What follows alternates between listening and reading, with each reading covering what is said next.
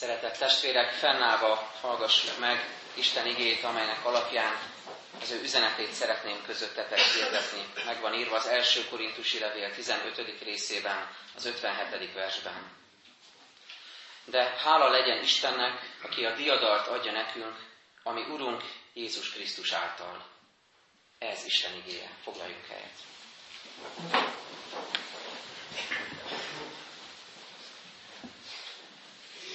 Akik szeretik egymást és közel állnak egymáshoz, nem csak a hivatalos személyigazolványban szereplő néven szokták egymást szólítani, sokféle betenével, kedveskedéssel szoktuk egymást illetni, megszólítani.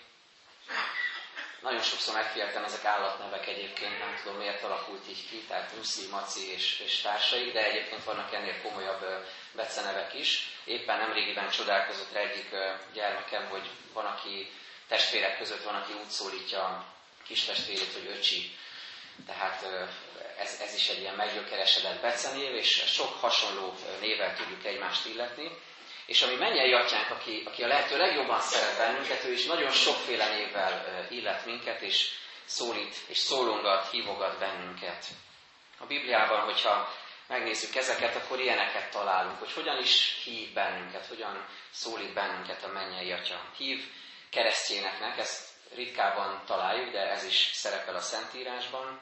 Gyermekeknek, a világosság fiainak, hív az ő népének, Isten népének, szólít minket hívőknek, szenteknek, sokszor kihúzzuk ez alól magunkat, hogy nem, nem, hát mi nem vagyunk szentek, pedig Isten igéje szenteknek szólítja e, a benne hívőket, a Krisztus követőket. Jézus szólítja a tanítványokat barátnak, ti ezek barátaim vagytok, vagy testvéreknek szólítják ugye a gyülekezet tagjait, vagy éppen juhoknak, vagy katonáknak, ez egy kicsit erőteljesebb kifejezés, de így is szereplünk, szerepelhetünk Krisztus követőként, vagy bizonságtevők, vagy tanúk, vagy választottak, tanítványok. Tehát számos ilyen elnevezés szerepel, mindegyikkel, vagy valamelyikkel mindenképpen azonosulhatunk.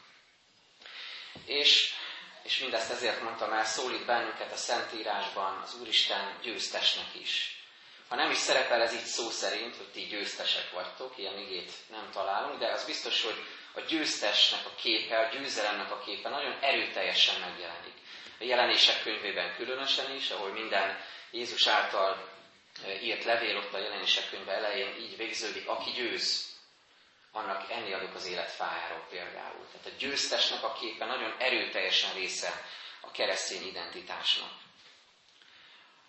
És lehet, hogy ezt az, az eszünkkel elfogadjuk, de egy pillanatot szálljunk arra, hogy elgondolkozunk azon, hogy vajon tudunk-e azonosulni ezzel a képpel. Nézzünk-e önmagunkra úgy, mint győztesekre.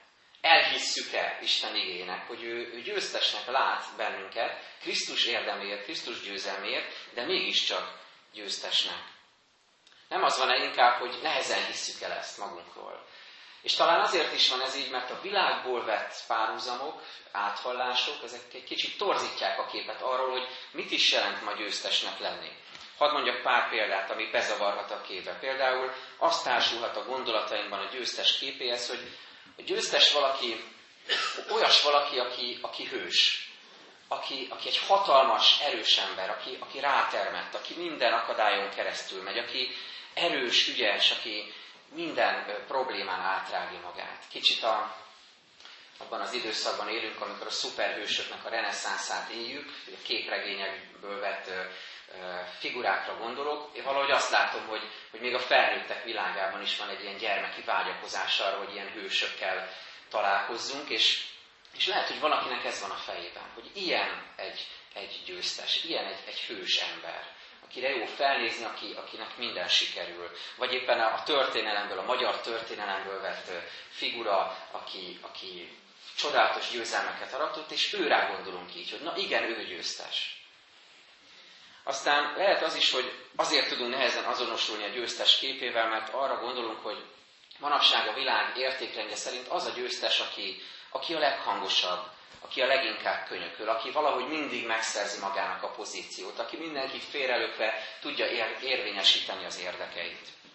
Nekem unoka testvérem jutott eszembe, Zolika, és gyerekkori közös élményünk, amikor egy debreceni nyaralás alkalmával a busz megállóba álltunk, és mindig tudtuk, hogy zsúfolt a busz, de hát Zolika profi volt abban, hogy, hogy ha harmadik pozícióból indult, akkor is elsőként tudott felszállni a buszra, és minden idős nénit félre lökve, valahogy neki mindig volt helye, nem tudom, hogy csinálta, de neki mindig volt helye. És az jutott eszembe, hogy hát ő akkor ilyen 5-6 éves lehetett, hogy, hogy van, aki felnőttként is ezt művészi szinten végzi. Tehát ki könyökli magának a, a kívánt és vágyott pozíciót. Mert valahogy ez is ott van a gondolatainkban, hogy az a győztes, aki, aki megcsinálja, aki nem érdekel, semmi félelőtt mindenkit, ott van. És harmadszor az is nehéz nekünk, vagy azért is nehéz nekünk azonosulni, mert talán úgy nézünk a győztesekre, vagy azokat látjuk győzteseknek, akiknek mindig minden bejön, mindig minden sikerül, mindent nagyon elegánsan, flottul megoldanak, és hozzáteszem, mindent megúsznak. Tehát mind, valahogy mindenből kivágják magukat. Nekem elnézést a nagyon durva sztereotípiáért, de, de az ilyen Audis BMW-s, bocsánat, tényleg Audis BMW-s sofőrök jutottak eszembe, amikor egyszer gyorshajtásért megbüntettek, mert 40-nél egy picit gyorsabban mentem, és amikor az autópályán látom ezeket a sofőröket így 180-nal, 200-al elhúzni, akkor mindig ez jut eszembe, hogy miért van az, hogy valaki mindig mindent megúszik, és nagyon nehezen tudom ezt sokszor helyre tenni magamban, pedig nem kéne vele foglalkozni. Szóval valahogy ez is ott van a gondolataimban, hogy vannak ilyen győztesek, akik mindent megúsznak, és minden sikerül nekik. A világ szerinti győztesek biztosan ilyenek, vagy ilyenek is, de a Biblia szerint nem ilyen az igazi győztes. Nem régében ért véget az úszó világbajnokság, most az atlétika VB-nek is a vége felé járunk, és nagyon érdekes volt azt megfigyelni, hogy ki hogyan dolgozza fel a sikert, a győzelmet, hogyan érnek be a célba az emberek, és különbözőképpen hogyan reagálnak arra, hogy elsők lettek, vagy éppen nem lettek elsők. Többféle ilyen reakciót is láttam. Láttam olyat, hogy valaki úgy győzött, hogy mint, mint az a világ legtermészetesebb dolga lenne. Azt mondta, gondolom magába, hogy ezért fáradtam, éveken keresztül odaálltam, én voltam az esélyes, megcsináltam. Nincs ebben semmi különös. Láttam ilyen arckifejezést. Oda ment, megcsinálta, győzött. Láttam olyat is, hogy valakiből hihetetlen feszültség tört elő, mert van, aki így megy végig egy időszakon, egy felkészülésen, és ez lelkileg ránk is jellemző. Hogy azt mondom magamban, én beletettem ebben mindent, én, én éjt-nappal átéve küzdöttem, és, és kihoztam magamból a maximumot, és most kitör belőlem egy, egy hatalmas kiáltás, mert sikerült.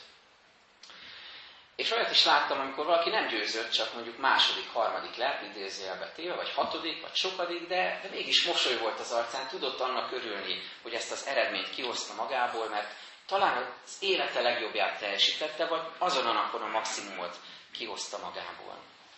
De nagyon fontos azt meglátni, és ez vezet tovább minket az ígére, hogy, hogy a Biblia szerint a győzelem, illetve a keresztény embernek a győztes identitása az nem egyetlen napon és egyetlen versenyen múlik hogy én most ezen a napon, például ma, hogyan teljesítek, hogyan futom a 100 métert, vagy hogyan úszok le 1500 métert, vagy lelkileg mit teljesítek, mit préselek ki magamból.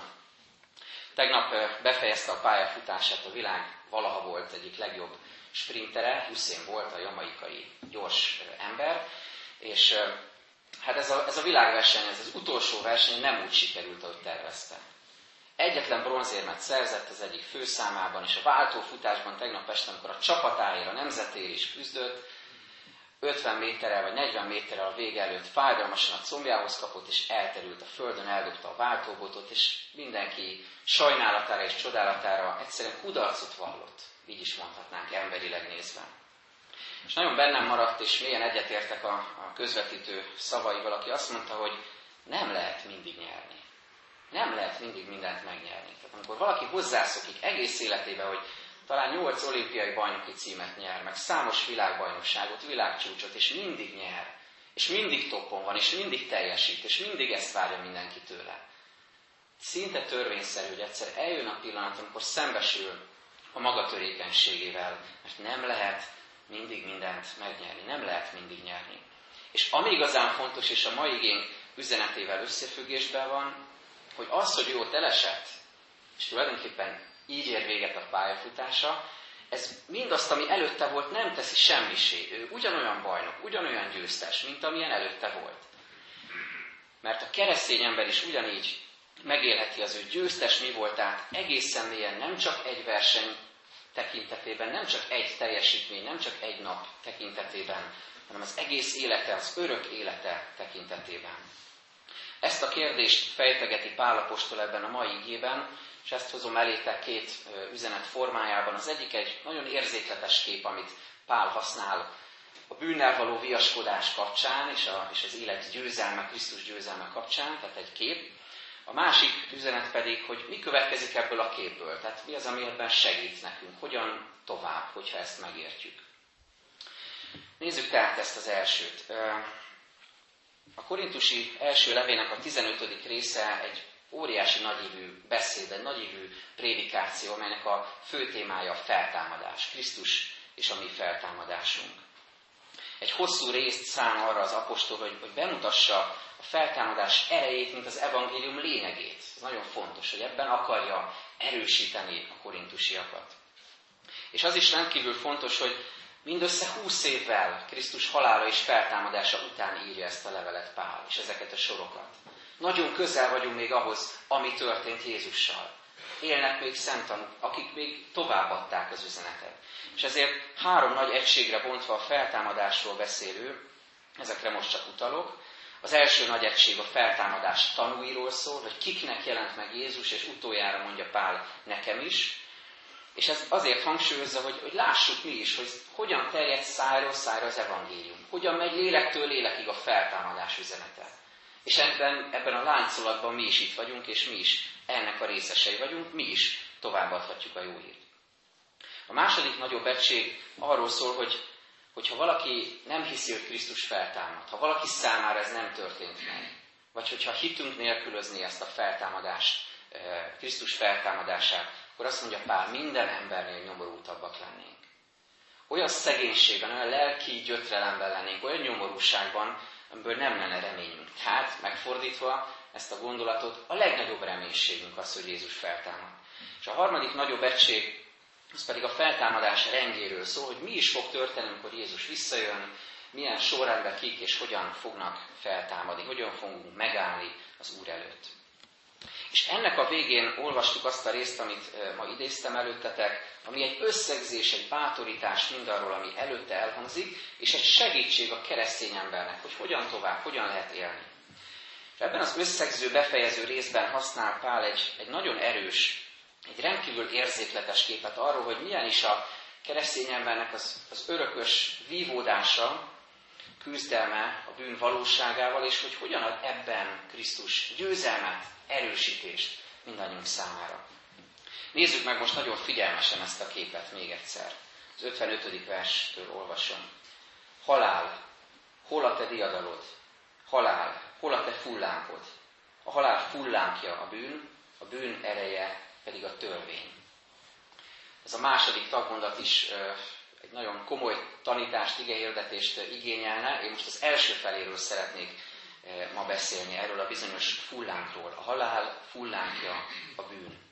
Ennek a szónak, ami az eredetiben a görögben áll, két alapjelentése is van, és ezek közül az első természetesen az a bizonyos fullánk, ami például egy darázson megtalálható. A fullánk. Most gondoljunk a nyári élményeinkre, ha darázs nem is csípett meg minket, de szúnyog biztosan, engem biztosan több is, egy családunkban ezen szoktunk is viccelődni, hogy ha én ott vagyok, akkor nekik ők biztonságban vannak, mert engem csípkednek meg a szúnyogok. Tehát azt akarom csak mondani ezzel, hogy, hogy az, amikor megcsíp bennünket valami, akkor szó szerint is a bőrünkön érezzük annak a hatását. Egészen kézzelfoghatóvá válik, hogy itt most történt valami. Mi ennek a képnek a lényeg, és mi ebben a, a zseniális, ahogyan ezt elénk hozza Isten lelke? Hogy minden egyes alkalommal, amikor megszúr, amikor megsebez, amikor átszúr bennünket a bűnnek a fullánkja, akkor ez a halálnak, az elmúlásnak, a pusztulásnak az üzenetét hordozza magában. A rossz hírét, így is mondhatnám.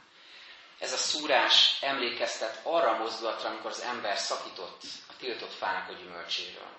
Ez pontosan ugyanaz, ugyanaz a motivum, amikor az amikor a bűnnek a fullánkja megszúrta Ádámot és Évát, és engedetlenné lettek, és ki kellett menniük az élet fájának a közeléből, amikor távolra űzte őket az Úristen innen, amikor a reménytelenségben kellett folytatniuk az életüket. Mert amikor egy darázs, most a tényleges darázsról beszélek, megszúr bennünket, hogyha valakivel történt már ilyen, az fel tudja idézni magában, úgy olvastam, hogy darázs valamilyen fajta méreganyagot fecskendez be az ember bőrébe. Valamilyen, így is mondhatnánk, idegen anyagot, ami nem a mi részünk, ami idegen tőlünk. És a bűn tekintetében lélek szerint ugyanezt történik velünk, amikor megszúr, megsebez, bánt bennünket a bűn, és a bűnnek a valóság. Amikor ezt elkövetjük bármilyen tekintetben, akkor nem történik más, mint valami tőlünk teljesen idegen kerül be az életünkbe. Azért mondom, hogy idegen, mert Isten eredetileg nem így teremtett meg bennünket, testvéreim. Ez, erre jó visszaemlékezni, hogy van reménység. Hogy Isten úgy teremtett meg minket, hogy, hogy az ő képére és hasonlatosságára. Hogy tökéletes szentségben és igazságban éljünk. Hogy vele harmóniában, hogy értsük, amit mond. Hogy az ő akaratát teljesítsük. Ez az eredeti terv. És ebbe az eredeti tervbe szúr bele a bűnnek a fullánk, és bocsát be valamilyen fajta idegen anyagot, ami, ami nem az eredeti terv szerint való ami belerondít az eredeti isteni tervbe. Hadd mondjam három tekintetben is, hogy hogyan jelenik meg ez a szúrás az életünkben. Ott van ez a szúrás, a bűn fullánkjának a, a kellemetlen, égető e, fájdalma és hatása, amikor, ezt mondom elsőként, amikor önmagunk ellen vétünk. Tehát ritkán gondolunk erre, de rengetegszer előfordul. Csak pár példa, amikor haragot hordozunk magunkban. És sokszor azt gondoljuk, hogy amikor haragszunk valakire, vagy egy helyzet miatt, vagy akár Istenre, akkor harag van bennünk, akkor a másiknak ártunk ezzel. Most jól kiadom a haragomat, és megmondom neki, és neki fogok ártani. De az igazság, hogy leginkább magunknak ártunk. Amikor magunkban hordozunk egy megbocsátatlanságot, egy haragot, akkor magunkat emésztjük fel. Akkor megszúr bennünket a bűnnek a fullánkja, és égető érzést okoz. Aki átélt ilyet, az tudja, miről beszélek. Vagy akkor is vétünk magunk ellen, és megszúr minket a bűn fullánkja, amikor pusztító, sötét, depresszív gondolataink vannak, amikor szinte egy örvénybe kerülünk, és ez lehúz bennünket. És egyre lejjebb kerülünk, és nem tudjuk, hogy hogyan lehetne ebből kikánszálódni. Vagy amikor elfelejtjük, hogy kik vagyunk valójában, Isten gyermeke, Isten képmásának a hordozói, képviselői, Krisztus követői. Amikor erről elfeledkezünk, akkor is bűn fullánkra szúr meg minket. Vagy amikor ártunk a testünknek, lelkünknek. Ne csak a lelkünkről beszéljünk, a testünknek is tudunk ártani, ami, amiről azt mondja az igaz, hogy ez a Szentlélek temploma, amikor megvonunk magunktól valamit, vagy nem egészségesen élünk, vagy, vagy egyszer romboljuk, károsítjuk magunkat, vagy ugyanígy a lelkünkben, akkor olyasmiket engedünk be az életünkbe, ami idegen tőlünk, ami idegen Istentől, akkor is a bűnnek a valósága vesz minket körül, és szúr meg minket. De nem csak magunk ellen vétünk, hanem tovább folytatva vétünk természetesen sajnos egymás ellen is. Amikor dacosan, önző módon, irigyen, haragosan, rombolóan, széthúzást szítva szólunk, cselekszünk, gondolkodunk, ilyen gesztusaink vannak, akkor bizony akkor is megszúr bennünket a bűnnek a fullánkja. Vagy amikor nem teszünk valamit, hanem inkább nem teszünk semmit. Nem, nem amiatt követünk el véket, mert valamit teszünk, hanem éppen azzal, hogy passzívak vagyunk a családi életben, szeretett kapcsolatban, amikor valami a feladatunk lenne, és nem tesszük, az, az ugyanúgy a bűnnek a fullánkja, ami megszúr minket. És harmadszor természetesen nem csak magunk ellen és egymás ellen vétünk, hanem végső soron az Úr ellen amikor meglopjuk az ő dicsőségét, amikor semmibe vesszük a szentségét, amikor elengedjük a fülünk mellett a szavát, akkor félreértelmezzük az akaratát, amikor megkérdőjelezzük a jó szándékát, és hitetlenkedő gondolataink támadnak. A gonosz, akiről a Biblia azt mondja, hogy emberölő volt kezdettől fogva, arra törekszik, hogy elfelejtesse velünk, hogy kik vagyunk. Elfelejtesse velünk a Krisztusi identitásunkat, az újjászületett, a megváltott, életű embernek az identitását, a győzelemnek a valóságát. Amiről az elején beszéltem, hogy ugye milyen nehéz elképzelni magunkról, hogy mi győztesek vagyunk.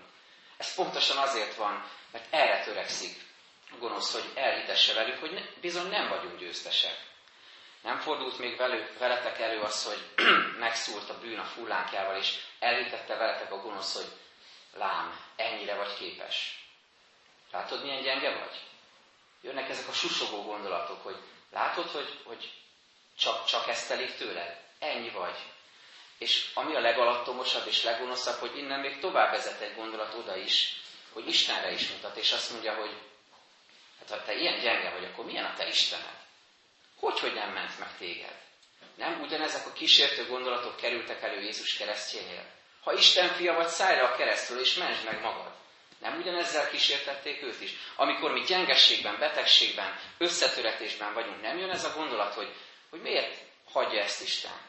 Miért engedi, hogy te így összetör? Miért engedi, hogy belekerülj ebbe a kísértésbe? Ha neked hatalmas, erős Istened van, miért nem jön és miért nem ment meg téged? Testvérek, ezek ideig, óráig, pillanatokig igaznak tűnhetnek, de vegyük észre, hogy ez a gonosznak a hazugsága. A gonosz hazudik. Gonosz eltorzítja a valóságot, az igazságot. És megpróbál meggyőzni arról, hogy Isten nem hatalmas, és te nem vagy vele együtt győztes a feltámadás ereje által. Ezért hirdeti Pál Apostol ilyen nagy erővel az örömhírt, hogy teljes a diadal a halál fölött. Ráadásul az alapigényben is így olvastuk, hála legyen Istennek, aki a diadalt adja nekünk, ami Urunk Jézus Krisztus által. Szeretne tehát ez az ige megerősíteni bennünket a győztes identitásunkban. És visszautalva erre bizonyos futóra, aki az utolsó versenyen elesett, ugyanezért ünnepelte őt a közönség győztesként, mert tudták, hogy az ő pályafutása, az egész pályafutása számít. És amikor mi elbukunk és elesünk, akkor, akkor is ünnepelhetjük Krisztust a győztest, és megláthatjuk, hogy vele együtt mi is győztesek vagyunk, még akkor is, hogyha pillanatnyilag nehéz időn megyünk keresztül. Minél inkább elhisszük, hogy Krisztus győzött, és vele együtt mi is győztesek vagyunk, annál kevésbé lesz hatásos a bűn fullánkja az életünkben. De ígértem, hogy van ennek az üzenetnek egy másik fele, ami ezt kiegészíti, amiről beszél Pál, hogy hogyan tovább. Ugyanis ennek a szónak, amit a görögben olvasunk, ami így fordítottunk, hogy fullánk, így hangzik egyébként, hogy kentron görögül, ebből származik egyébként a latin centrum, tehát középpont kifejezés is, valaminek a közepe, hogy beszúrunk valaminek a közepébe. Tehát ennek a másik jelentése nem csak az, hogy fullánk, hanem az is, hogy ösztöke. Azaz a bizonyos eszköz, amivel ösztönözték az állatot, az igavonó állatot, hogy húzza az igát, és a megfelelő irányba menjen. Néha rá kell súlyintani, és akkor megfelelő erővel és irányba húzta az igát. Hogyan ez ide? Hát úgy, hogy akit a bűnnek a fullánkja, amiről az előbb beszéltünk, vagy most már így is mondhatom, bűnnek a botja, ösztöke irányít, az a pusztulásba halad. Ezzel ellentétben azonban Pál azt mondja, hogy akiket Isten lelke vezérel, azok Isten fiai. Hogyha a bűn fullánkja, vagy a bűn ösztökéje irányít és inspirál bennünket, akkor a vesztünkbe rohanunk. Ha viszont Isten lelke vezet minket, akkor Isten gyermekei vagyunk, akkor az élet felé haladunk. A kérdés az, hogy mi van az életünk, a szívünk centrumában? Mi az, a, amire hív, mi az, amire vezet bennünket Isten? Mi az, ami felé halad az életünk? Mi az életünk fő irányultsága? Merre tartunk?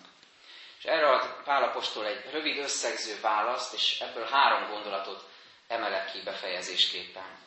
Az egyik, amit mond az apostol, hogy ezért szeretett testvéreim, legyetek szilárdak és rendíthetetlenek. Kérdezhetnétek, hogy a keresztény emberről akkor azt állítjuk, hogy győztes és soha nem fog megrendülni. Ez nem, a, nem inkább a szuperhősökre jellemző, hogy megrendíthetetlenek? Valami mást jelent ez. A törekvést jelenti. Azt, hogy bizony törékenyek vagyunk, bizony összetudunk törni, bizony sebezhetőek vagyunk, nagyon is. És mégis, hogyha Krisztus növekszik fel bennünk, akkor egyre inkább szilárdak és rendíthetetlenek leszünk. Önmagunkban nagyon is megrendülünk. Megrendülünk, nézzetek az életetekre, megrendülünk, hogyha elvesztünk valakit, alapjaiban megrendül az életünk. Megrendülünk, hogy csalódunk el valakiben vagy valamiben. Alapvetően rendül meg az életünk. Megrendülünk akkor, hogyha ha valami nem úgy történik, ahogy mi, mi terveztük el. Nagyon sok minden meg tudja rendíteni az életünket. De hogyha Krisztus a győztes növekszik az életünkben, akkor rendíthetetlenek, szilárdak leszünk. Egyre inkább. A második, amiről Pál beszél, így hangzik. Búzgolkodjatok mindenkor az Úr munkájában. Az eredeti szövegben van egyfajta fokozás is itt, hogy egyre inkább az Úr munkájában dolgozzatok, munkálkodjatok, búzgolkodjatok. Gondoljatok arra, hogy, hogy amikor a saját dolgainkkal kell foglalatoskodnunk, abban mennyire elkötelezettek tudunk lenni. Ami nekem jó, ami nekem tetszik, ami nekem kényelmes, amit én szeretnék, amit én akarok elérni, abban nagyon flottul mozgunk, menedzseljük, csináljuk, elérjük, mert az fontos nekünk, az a mi dolgunk, a mi munkánk. De itt azt mondja az apostol, hogy egyre inkább, és ez egy paradigmaváltás a gondolkodásunkban, az életünkben, egyre inkább az Úr ügyéért, az Úr dolgában, az Isten országáért munkálkodjatok az ő dicsőségére. És a harmadik, amit így fogalmaz az apostol, hogy mert tudjátok, hogy fáradozásotok nem hiába való az Úrban. Úgy is lehetne fordítani, hogy nem üres, nem tartalom nélküli. Amit tesztek, az valóban értelmes lesz, célra tartó lesz, Istentől kijelölt lesz. Nem hiába való. És ezért nagyon fontos, hogy hangsúlyt fektessünk erre a lelki dolgaink ápolására, a lelki életünk ápolására, növekedésünkre, az imádságra, a Biblia olvasásra, a szolgálatra, az adakozásra, a közösségi létünknek a megélésére, egymás segítésére, az irgalmasság cselekedeteinek a gyakorlására, és legfőképp a misszióra, hogy hirdessük az örömhírt mindenkinek. Egy idézettel szeretném befejezni, mielőtt elcsöndesednénk az Úr előtt, és átgondolnánk mindazt, amit az igében elénk hozott. Kagavától való ez az idézet, hogy japán keresztény prédikátor, tanító volt a 20. század első felében, és ő írta, mondta ezt. Ha kész vagy valamiért meghalni is, akkor semmi sem akadályozhat a megcselekvésében. Látszólag nagyon triviális igazság, de gondoljatok bele, mennyi mindenről gondoljuk azt, hogy ez fontos nekem, ezért akár meg is halnék. Most lehet, hogy idézőjelbe tesszük, de, de mégis ott van benne, hogy én ezért kész vagyok tenni. Vagy valakiért, a szeretteimért, akit szeretek, a szerelmemért, a házastársamért, a gyerekeimért, a gyülekezetemért, a nemzetemért, mindenért, ami fontos nekem. Ezt gondoljuk azért legbelül, hogy, hogy kész lennék meghalni érte. És ezt újra olvasom az idézetet, hallgassátok csak. Ha kész vagy valamiért meghalni is, akkor semmi sem akadályozhat a megcselekvésében. Hogy ne csak odáig jussunk, hogy ott a vágy bennem, hogy, hogy igen, mennyire fontos ez, mennyire oda akarom erre adni magam, hanem kezdjek el cselekedni érte. Ezért mondja az apostol, hogy legyetek szilárdak, rendíthetetlenek, búzgolkodjatok mindenkor az Úr munkájában, hiszen tudjátok, hogy fáradozásotok nem hiába való az Úrban. Ámen. Csöndesedjünk el, és imádkozzunk magunkban.